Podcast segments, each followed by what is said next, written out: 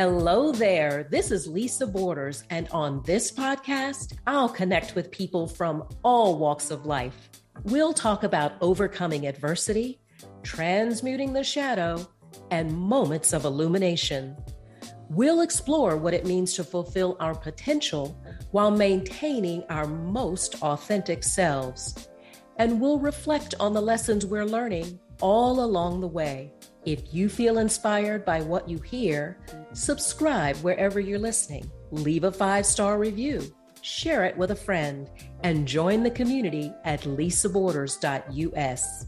Thank you for joining me, and this is Enlightened. Welcome, Grant Hill. It is so terrific to be with you. We are normally just chatting on the phone. We're doing it on Zoom today in this pandemic ridden era, but it's so great to have you. Hey, it's great to be here. Great to see you. I think the first time in a long time I've seen you. Usually, as you say, we're, we're talking by phone or texting or emailing one another. But thanks to technology, we're able, and I do believe people are wired for connection and connectivity. So thankfully, technology has uh, allowed for us all to be able to do just that. So this is very cool. Uh, absolutely. And who would have thunk it that we would all be using Zoom so much and so well a year into this thing? But I agree, human beings in general crave connection.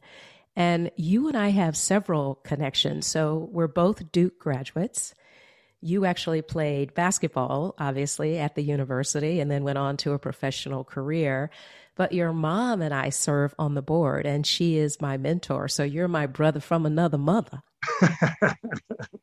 exactly. In, the world of sports, and certainly in basketball and the NBA, there's, there's a term called a glue guy. Glue guy is someone who, who just holds people, holds the locker room together, connects people and so I guess my mother is a, a glue girl. And you and I have become uh, connected and, and, and like a family, like bond, brother and sister, through my mother. And my mom, I'm grateful for that. And certainly that is one of her strengths of many, her ability to connect good people and bring them together. That's right. She's amazing at that. Don't get it twisted. Janet Hill takes no tea for the fever. So sometimes I think, wow, what Grant must have gone through growing up because Janet speaks up and speaks out, shows up and shows out all the time. So I know she probably, she and Calvin, your dad, came to all your games growing up and certainly attended a lot of the Duke games, but you went on from Duke to play in the NBA for 19 years and now you're a Hall of Famer. If the math is correct, that's almost 1,600 professional games. But basketball, like all sports, is a universal language. Can you talk a little bit about your career and the things you learned, maybe not only in the pros, but at Duke, and how they might apply in life? Yeah, it's interesting. Sports really is a microcosm of life. And going back to when you know I first was introduced to the game as a young child and learning and, and falling in love with the game. And back in the day you you would go wherever to find a good game of basketball. And going back to those early stages my time in college playing for legendary iconic coach k uh, and then playing in the nba till i was 40 years old there's so many life lessons so many life skills values that you can take from that I took from sports, that I've taken from being an athlete. And these are things that qualities just hard work and trust and handling success, managing failure, learning how to get along and work with others. These are things that I didn't quite realize or understand at, at a young age that you developing and nurturing these skills as a result of your sport. And one thing I love about basketball in particular is you can go anywhere in the world and not speak the language, not know someone, but be connected by this game. And through this game, learn to interact, learn to work together, learn to assess other people's strengths and weaknesses, how you as, a, as an athlete, as a teammate can fill in the gaps. Ultimately, the, the objective is to win and understanding that it, takes a collective effort And I learned so, learned so much from the game. My, my children now are in sports, and I, I'm not like a lot of these little league parents who are trying to live vicariously through their children. If anything, I want to protect my children. I don't want to put pressure on them. I know what it's like to have a professional athlete as a father and the expectations and the assumptions and, and pressures that come with that. So, having a father and a grandfather who both were professional athletes, I'm very much aware of that. I'm just the supportive dad, but I'm tickled to death that they can experience uh, what it's like to be part of a team and what it's like to go through the ups and downs. And in in sports, you get immediate results, and you get it on a very public stage. Whether you're a 13 year old playing soccer like my daughter Lael, and if you make a mistake, everyone's there to see it, and in some cases judge it. Or at a professional level in the NBA, where possession by possession, you're putting yourself out there. And a lot of business, a lot of you know people who, who work in various industries, it's more like sawing wood. You don't get those instant results and have those results for everyone to see and judge. But for young women in particular, what do they say? More women now in the C-suite have some sort of experience in team sports. I'm just excited they're getting that foundation and whatever happens from there on, I can't predict the future. Although my little one, she's pretty talented, but to be able to experience what I experienced, be able to experience what my father experienced, I'm just as a parent trying not to to mess things up. Let them. the natural tendency is when when the coach is not, you know, playing them or using them correctly, or the tendency as a parent is you want to pick your child up. You don't want them to fall. You don't want them to go through and have mistakes or, or hardships, but that's part of life. And that happens all the time in sports. So, really managing success and learning to manage failure. So much of growth happens through losses, happens through mistakes, happens through misfortune in your particular sport, but that's life. And those are opportunities for growth, those are opportunities for self reflection, so anyway, I could really go on and on about the game and about sports and what it's taught me and what I've taken from it and still sort of reference now that I'm seven years removed from playing. Definitely a major part of who I am and something that as I'm older, I'm incredibly grateful for the opportunity to participate at, at the highest level in my particular sport. Wow, seven years out. You're the OG now because you're off the court and you got daughters, which is so fascinating because you have daughters playing sports. And you mentioned that women, many of them in the C suite, have a sport background of some description. They don't necessarily have played or may not have necessarily played at the professional level, but whether it was high school or college. And so your girls are following in that path do you see, and we all know that you're part owner of the Hawks here in Atlanta, my home city. Do you see women you think progressing even more so by virtue of playing sports? And let me contextualize that a little bit. So the Title IX legislation was passed in the early 70s. So women are just coming up on two generations of playing sports or having a broader opportunity to play sports. And this is a place where I have often said men are ahead of us because you guys are playing from ball and Pop Warner League when you're little bitty kids all the way up to college and professional. So, do you think sports is a path that women can take, at least from a foundational standpoint, to learn some of the skills to navigate whether it's corporate America or entrepreneurship or just life in general? Yeah, you know, that's a that's a great point. I think the evolution of women in sports, I think naturally lends itself to more women, not just in terms of being the athletes on the playing field, but also in the many positions uh, that exist in and around sport. You think about Title IX, and I, am going to reference something my dad says. I want to make sure I say it because it may come off the wrong way. But he oftentimes says, and says, has said this publicly, that he's a, a recovering sexist. And mm. now anyone married to Janet Hill knows that an oxymoron. That doesn't exist. But I, I think the way he says it or, the, or, how he mentions that is that look, his generation, as he was coming of age, born in 1947, obviously not just in sports but in society, women weren't were in some respects second class citizens. And so as he's a reflection of that change and sort of has seen it, lived it. And so obviously is a champion for for women in sports and women in all industries. But I, I think as you see women uh, excelling, and particularly in our country, whether it's in, in, various sports in the 80s and 90s, track and field and the WNBA, and uh, I think of the women's national team in soccer. I, I think next it's in positions of coaching, positions of power, leadership positions.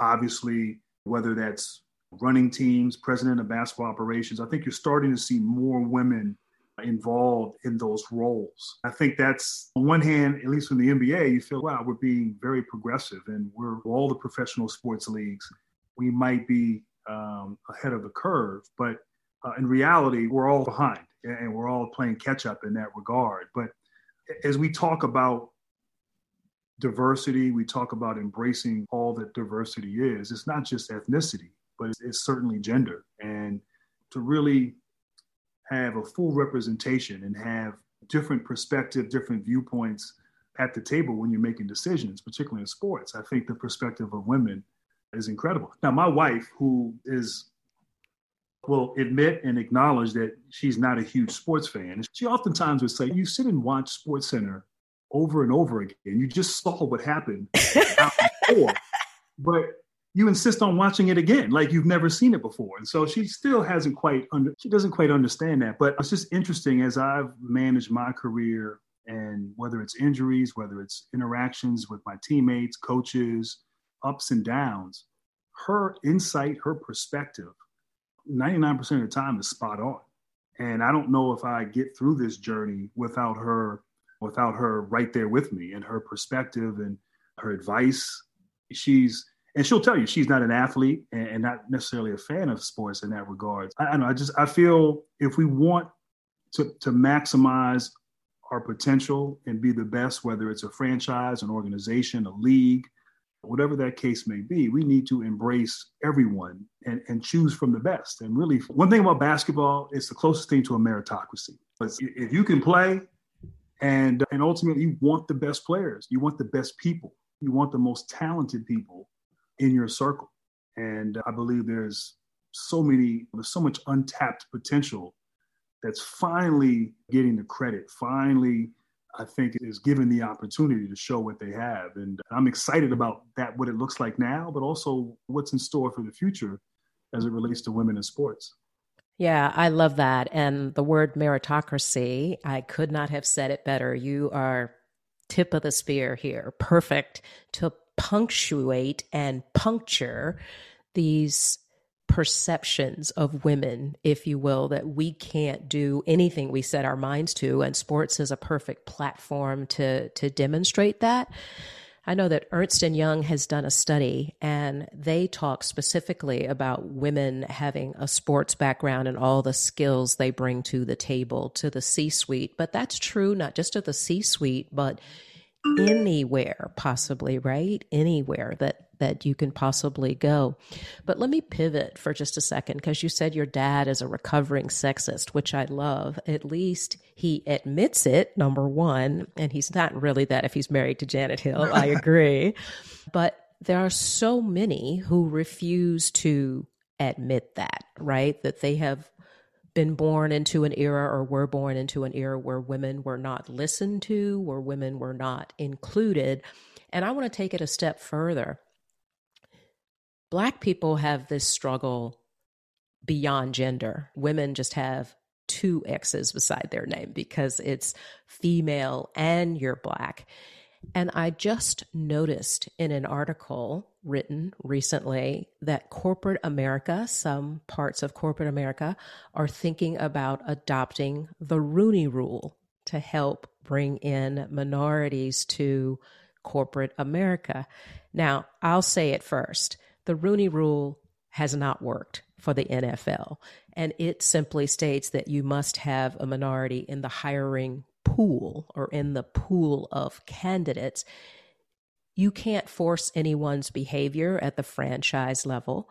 but the intention perhaps was good, but it's not working in corporate America. I don't think it'll work for women and it won't work for black people either. What do you think about that? And I'm not going to ask you to comment on the NFL. I already did that. The data speaks for itself. I, think you're right. We have data. We have data that supports supports your conclusion that it, it just doesn't work. And on one hand, you, you, the intention you can't fault the intention, but the actual strategy is flawed, and it's it, it, it, it gives corporate America, it gives whatever industry where this would be uh, applied, it gives them an out. You can say you check the box. We interviewed X amount of minority women for this particular position. We did our part. And so, you know, I think we have to we have to innovate. We have to. It's funny going through last summer and with George Floyd and a lot of the unrest and, and certainly all the focus and spotlight on on race. And so we were no sort of no longer in this place of denial. We were forced to confront it and forced to have healthy and, and open uh, dialogue, conversations about it. I was asked at some point on one of the panel discussions, how do you change what's in someone's heart? How do you change? I don't know what answer I gave. Obviously, I think some of it requires having these type of discussions. It's understanding that you're condoning racism when you don't address it, when you see it, and you don't call it out amongst your friends, amongst your colleagues, your family. But that's part of the problem. People, regardless of rules and legislation, is what's in people's hearts. What do they truly believe? And if anything, Tommy Amaker, another great Dukie, who's the head coach at Harvard, said that it took a pandemic in 2020 for us to really see what's going on and, and the symbolism of 2020, 2020's perfect vision. Everything comes to a halt, and, and, and we can now reckon with something that we've we've been afraid to deal with. So yeah, look, we just have to keep pushing, keep moving the needle, keep uh, when the opportunity presents itself, show that we can succeed, that we can add value, that we can change those perceptions. And people who I think of the Ken Chenault, I think of my mother, I think of others, yourself, who have punctured through. I love what you said, punctuate and puncture, who have had a chance to break through and show improve when given that opportunity. We think of the civil rights movement sometimes. We think about various incidents and, these isolated moments. And, and, the reality is, it was over 30 years. It, it was over a period of time. And change is not immediate. Change takes time. And sometimes we can be incredibly impatient. But we owe it to those before us and those who come after us to continue to, to push forward and create those opportunities. But that look, my mom worked back in the 80s and 90s. That was her work trying to provide opportunities for women and minorities. People call it affirmative action, if you will, but create these opportunities at the C suite level, and management positions, and change people's thoughts and people's perception. I think sports has played a bit of a role in that in terms of how we view people of color. It's one thing when you have Michael Jordan embraced by middle America, young white children looking up to this very dark skinned man. And his jersey everywhere. Wearing his jersey, buying his shoes. I think even the role of music and, even hip hop as a genre that's fully embraced by popular culture, having obviously a black president, which can work both ways with some things. But I, I, I do think we have moved forward. And sometimes that's hard to see in the midst of all that's happened and transpired this last year and this last administration. But it's important that we continue to move forward. And I, am not sure I answered your question, Lisa, but I'll just say that I agree. The Rooney Rule does not work. And if anyone is thinking about applying that, they need to think again. And I'm not sure what metrics we use or how we how we develop a strategy to hire more men and women of color. But I, I know one of the things is internships. Internships whether in corporate America, in professional sports, so much of that is just access, who you know, relationships. And sadly, there, there are not many of us who have those kind of connections. And so getting your foot in the door, being able to, uh, at a young age, when you're ambitious, you have goals in front of you, You feel as a college student, maybe you can do whatever or accomplish whatever. But To be able to put uh, a position from, from an internship on your resume is incredibly important. And so a lot of times it's just that kind of access, that kind of exposure, that kind of opportunity that, you know, that unfortunately for people of color and women of color, it just doesn't happen at the rate that it should. Listen, I could not agree with you more. And Tommy is spot on, Tommy Amaker. If he believes, as he, I'm sure, and I know he does, that it took a pandemic and 2020 and even the George Floyd murder for Americans and frankly people around the world. Because I watched protests, I, I, swear, Grant, when I saw it happening in like New Zealand and Australia, I was like, oh my God. So we're not the only people who have trouble with race. We talk about it all the time. It's a social construct. It undergirds everything in this country, but it's all over the world. It's not just in the US. So I agree with Tommy that the pandemic slowed us down, gave us perfect vision, and gave us, it was also consistent. Like everybody saw the same thing at the same time, which hasn't al- always happened. You and I experience things, black men in particular experience things that most folks just do not experience. So I'm right there with you. But you talked too about access. So let's talk about that a little bit more because I agree with you there. Have there been times where the NBA, in effect, opened doors for you because you were a professional athlete and you were good at what you did. So that helped open doors. Obviously, your parents helped open doors and give access. But are there times in your life where people didn't know who Grant Hill was and you faced discrimination or people slamming a door in your face just because you were black, number one, or because you were tall, so they assumed you were an athlete and you were not smart? They didn't know you graduated from Duke University. Were there times in your life where you experienced anything like that? Yes, without a doubt. Look, there are times now I think that I experience microaggressions, if you will. I may have shared this with you at some point this past year, but one thing during COVID, we learned how to execute and use Zoom. And I think we also learned how to the various online or, or apps where you can order food for delivery. And so uh, in my household, it, it seemed like we were, you know, ordering multiple meals as individuals. Everyone eats their own thing. This person wants that, that person wants that, and they all want to eat at their own own time. So during COVID, we didn't have a lot of family dinners, but I was the one that always went out to greet the driver, the the delivery uh, of the food, and a lot of times my children at night would order food. And so we're in this we're in this life of privilege. We live in a gated community, and we have a gate a gated sort of compound or property within the gated community at the end of a cul-de-sac. And so I'll go out there and to receive the food and I don't want them coming on our property. So I'm out there at the cul-de-sac and I'm always cognizant of this may or may not necessarily answer your question, but I'm always aware of how they perceive me because when someone's driving to the end of the cul-de-sac they don't necessarily know that I'm an NBA athlete. They may not know that I went to Duke. They may have no idea who I am. And instinctively, they are going to respond how they respond. And so I'm always aware of that and, always trying to disarm them as they're approaching my house, as I'm standing in front of my house. And so, I, and then sometimes I get upset, like, why do I have to disarm and why do I have to do this? I'm in an open carry state. This is Florida.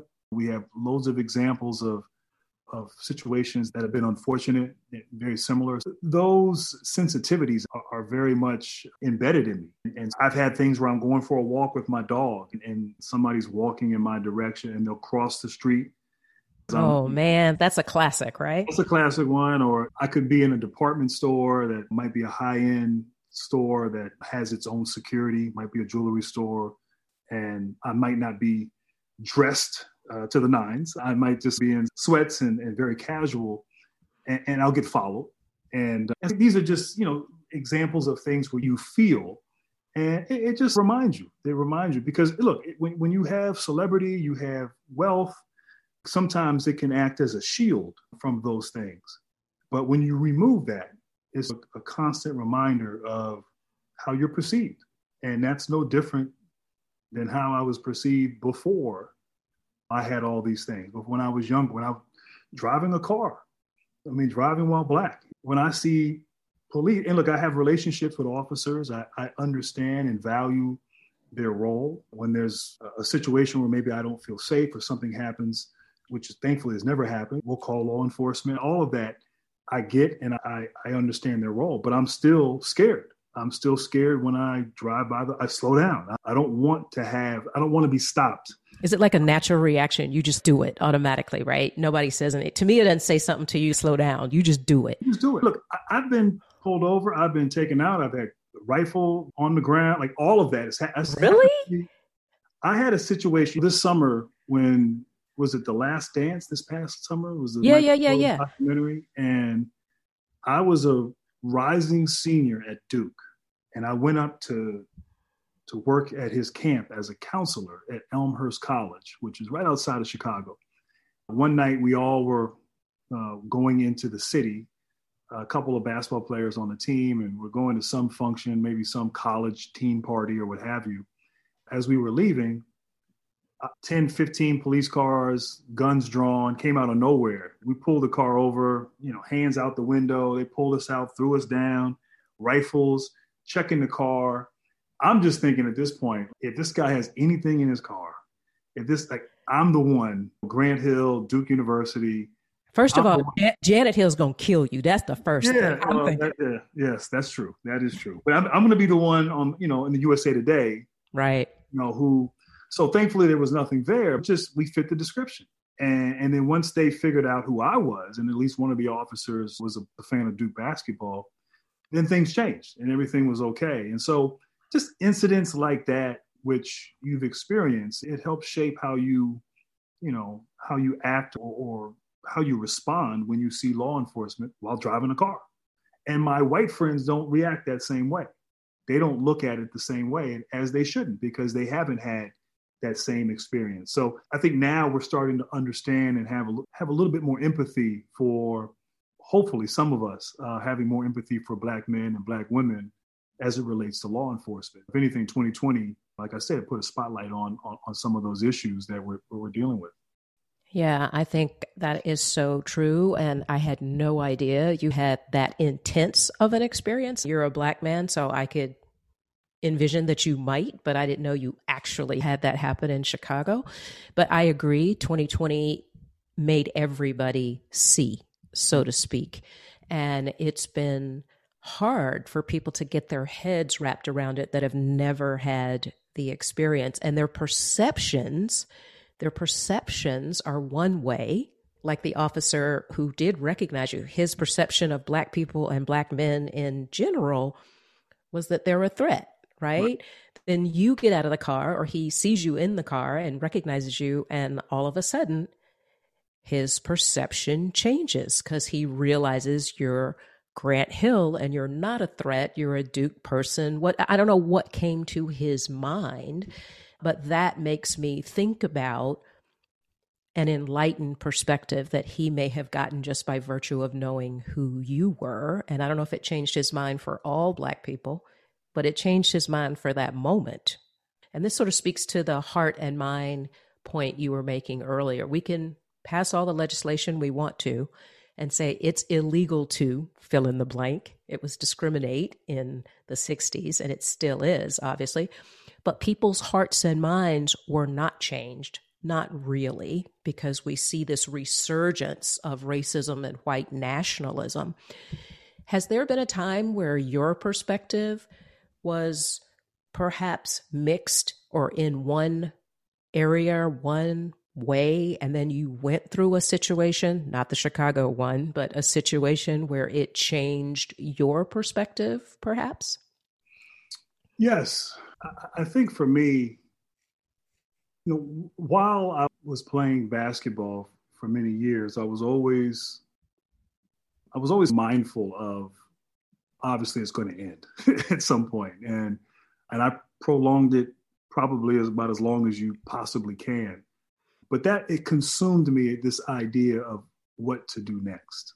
And if anything, maybe in a way, there was fear. I think there was a real fear of finding joy and, and fulfillment in something other than basketball. And, and not that money was was going to be the motivator, but just what can you do at, at middle age, 40, 41 years of age? Because you're so damn old at 40. Because my children remind me of that every day. What's next? That next chapter. Like what, and I think growing up and, and having a father who, who went through it and his contemporaries, like you, you, you saw that. You saw, I, I think my dad found joy and fulfillment, but a lot of his contemporaries maybe didn't and really struggled. And so, anyway, I say all that to say that I felt in some ways, I think I've done a lot of things and might be looked at as one of the, the poster child in some ways of making that transition from from playing to other things. But I was operating out of fear. And that fear, I think, ultimately had me doing anything and everything and and feeling like every meeting, every phone call, every conference, every convention, like everything was an opportunity. Wow. And strike while the iron's hot. You're still not far removed from playing. And I, I think ultimately, I, I think through that, yeah, obviously some interesting things happen, some things that I'm still a part of now, some great experiences, some new friendships, business content, all of that. There have been some positives, but I also think that I spread myself too thin and I wasn't strategic. I, I, felt like all the things that maybe I've ever wanted to do, I was doing them all at once. and hopefully I have 30, 40, 50 more years on this earth. I don't have to do everything a year removed from playing. But I think for me, it took getting sick. I, I got, you know, really sick almost 18 months ago. I had surgery on my lung in August of 2019. And for the first time since I was done playing, I was forced to just be still and shut down and let my body heal and recover. And I just started, you know, to see things a little bit more clearly and, and understanding that, okay, one, I don't have to do everything. I can be more strategic, more intentional, uh, more deliberate about what I want to do, and really like focus on what's important to me and reprioritize obviously sports and the things in the, the, the, world of sports and particularly basketball something that i'm passionate about and certain things in the business world as well. So i've actually pulled back since that time and, and doing less and feeling more fulfilled. And i think as a result too more engaged in what i'm doing able to devote more time and energy jack of all trades and you know a master of none. I was a jack of all trades. And so i think having better balance in my life carving out time for friends for family for myself I, I feel that i'm on a better path now. And but where i was going it almost took me to get sick to realize that. And i don't know if i would have realized it if i didn't get sick was almost like God was saying, okay, you know what, you need to just shut down here because you're on this trajectory that's not good. And uh, so I don't know if that answers your question, Lisa, but I think I thought I had to do everything. I think also there was an insecurity having been an athlete and you feel as though you have to try things, you have to, you don't have the experiences that everyone else has had. You've been bouncing a ball for most of your adult life and, and now you're pivoting and so you want to show that you're willing to roll up your sleeves. You want to dispel any stereotypes or perceptions that people might have of athletes. And so I'm just going to do it all. And ultimately, I'm doing more harm than good, not just to myself, but to my ability to be the best version of myself in those particular roles that I'm in. That that was an important lesson, uh, a, a difficult lesson having to endure surgery and kind of being shut down, but certainly a blessing in the long run. Listen, I, I remember that surgery, just so you know. I'm sure you do. You scared the crap out of your parents and out of your wife and your kids. And oftentimes, though, it seems like many of us have to go through a crisis before we stop because the crisis forces you, right? It like it just doesn't knock you off the horse. It like bucks you off the horse and you land square on your butt. And you landed in a hospital bed, unfortunately. We're so delighted that you're back to you, mm-hmm. healthier, more sustainable you. But it feels like that type crisis, not necessarily a medical one, because we all have our different crises, but that ends up being a blessing. It starts as a burden, but it ends up as a blessing. And I just cannot tell you how proud I am that you were willing to have that conversation with yourself in your own head first, and then ultimately with Tamia and the family to be able to see where you were was not sustainable. So let's talk about some of the fun stuff that you're doing, whether it's the Hawks or whether it's art. Tell me about or, real estate. You've done talk about jack of all trades, master not. I'm not buying that for one second, by the way. And let me just remind you that athletes who are bouncing a ball, I heard Sue Bird say this one time too, that she hadn't done the business stuff. I said, Do you know how many people cannot even bounce the ball, let alone put the ball in the hoop? So cut it out with you don't have the experience. This is your real job and you are really good at it. But let's talk about some of the things that you've done that you really love. So talk about the real estate. How the heck did you get involved with that? Because you did a ton of that. That's what I remember most reading about that you were doing before I understood all the other stuff like art and whatnot. But tell me about the real estate. Yeah, no, the real estate is interesting. My my parents, I guess I first was introduced to real estate, much like I was first introduced to art, really through my parents. And my parents, they in and around the the DC area had some office buildings, some apartment units here and there, and so just that concept of owning property, having tenants, making money in that regard having that exposure to the possibility at a young age, I think certainly was important. But for me, when I got hurt moving to Orlando and dealt with my injury ordeal and ankle issues and missed a good portion of four years back and forth dealing with that, I tried to use my time wisely and be constructive and step outside of my comfort zone and started taking some classes and just meeting folks. Certainly, as an athlete, having access to investors to developers, really just learning the market here in Central Florida, which there's a growth, there's a whole sort of growth corridor here as South Florida is almost oversaturated. There's a lot of, and even 20 years ago, there was a lot of optimism about the growth in this particular market and being deliberate, but also understanding the opportunity, starting to invest, and primarily commercial real estate multifamily. There's always a need for uh, multifamily is people are constantly moving to this region of the country and started being an equity investor with developers buying up garden style apartments and at one point having almost 2000 units in our portfolio. And so that's that was good. It was it was fun. They, they made money. Obviously there, there were challenges. We went through the the, the downturn in, in 2007, 2008, and, and, it required talk about adapting and adjusting and, and, and navigating through some difficult times. But we were able to survive that and, and come out stronger.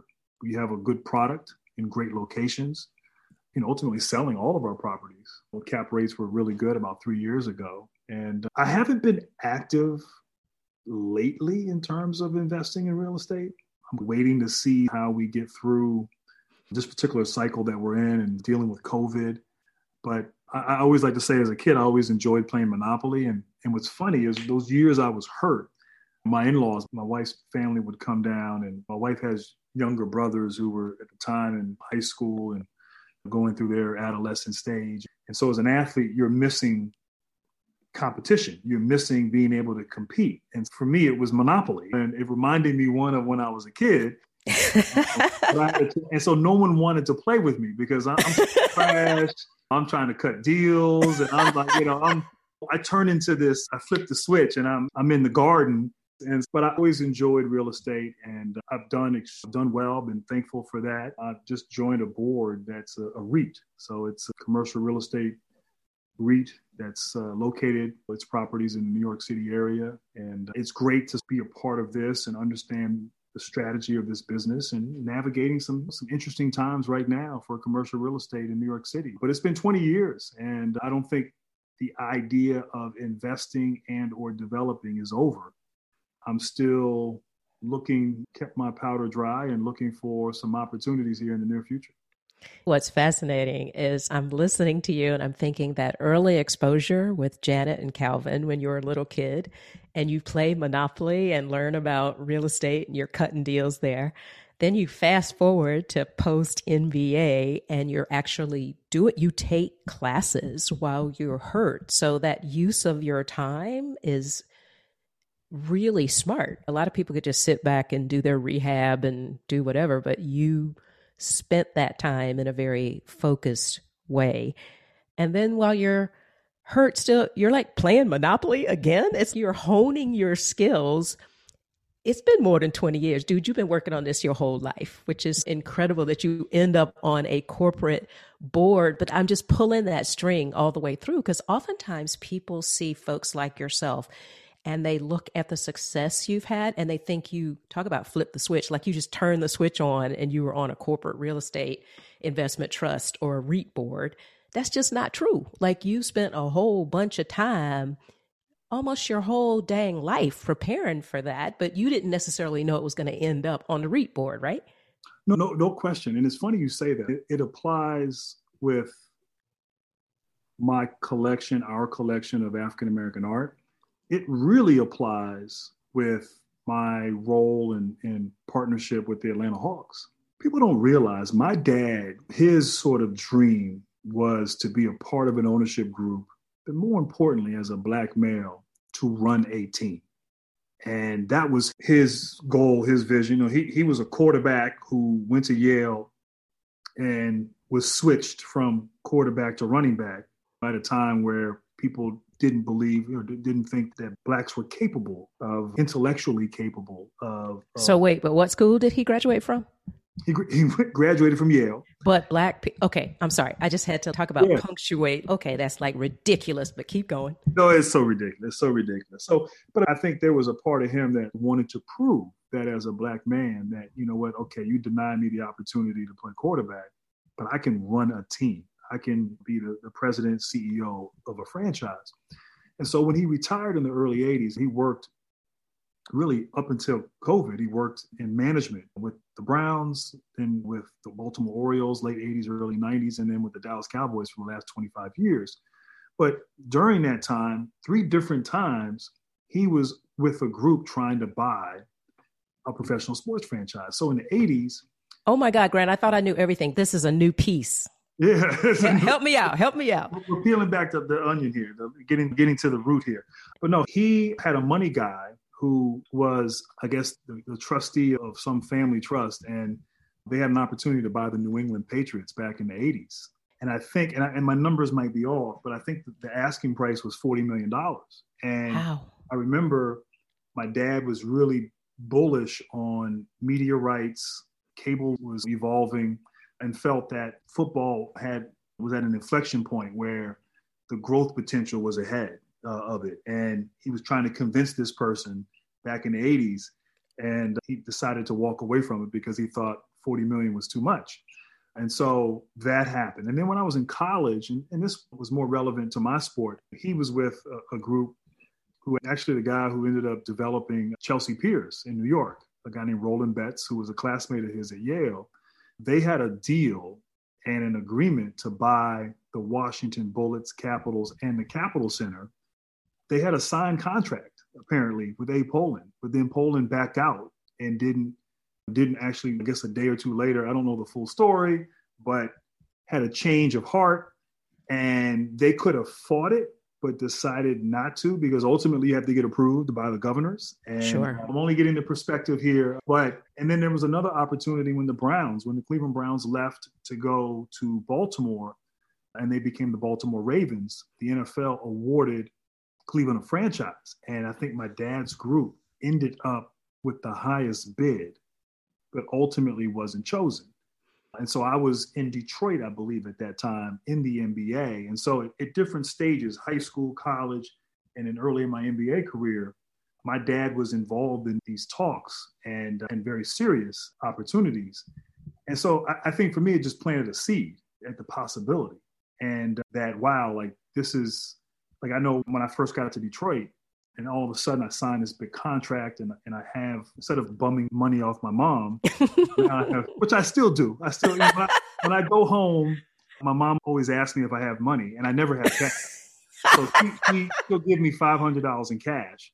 I and, love it. she has the big bills. Like she goes into the bank, the ATM. I have twenties. She actually has a hundred, so she'll give me five hundred dollars. That's how uh, Janet rolls. I love it. Rolls, yes. She just just let me know that she's you know she's good. But it just planted that seed. And so when I got to Detroit, I, I spent time with like I wanted to know. I'm naturally curious. I wanted to understand the owner, the late Bill Davidson. How did he buy the team? What does he do? What is his business? How did he accumulate his wealth? And, and so it was always something that I was targeting. It was always something I aspired to do. I didn't quite know how it would happen. Crazy enough, oddly enough, it happened two years after I retired. And people had asked me, to your point, well, like people assume that I just woke up one day in this opportunity. I've been thinking about this for 20 years and nurturing it and just developing relationships, trying to get an understanding of how professional sports works. Was almost at times consumed with this idea and I'm 26 years old playing in the NBA, and I'm thinking, how am I going to, you know, be in a position to buy a team one day? And so, to your point, it takes time, and and it wasn't it was something really passed on from my parents, and that's why I think I'm so grateful for my mom and dad, and for for a number of reasons, but just exposure, understanding, opportunity, obviously all the lessons, life lessons. You never stop being a parent. My mom will still she called me the other day and you know said I split a verb on TV and how could I and you know I, I, I, argued her down. I didn't do that, and I'm thinking, uh, and she said yes you did, and she went and re- repeated what I said and when I said it during the game, and I guess you never stop being a parent, and but I, I appreciate and, and, value all of it, and I'm grateful for them and, and, all that they've done in, in my life for that. Grant, you are a treasure. And I just have to tell you, you have highlighted how important exposure has been for you with your parents, whether it was the apartment buildings or your education. Because I can believe your mother called you and said you split up. I can believe that yeah. because that's how Janet rolls. She and she's always going to be your mama. You're always going to be her baby. I don't care how tall you get. You're always going to be there. But even the the 20 years that you thought about being an owner. And that speaks to the energy and the endurance of time that you put into whether it's your professional career or whether it's being an owner of a professional franchise, which is amazing. And at the end of the day, there's the expertise, all the expertise that you've garnered over your lifetime, and you continue to leverage. And I don't mean that in a bad way, in a good way, the people you've met, the learnings you've garnered in everything that you've ever done is just incredible. Let me thank you for your time. You have been so generous with not only it, but all the things that you have shared with our listeners. I'm just overwhelmed. And I just want to say thank you.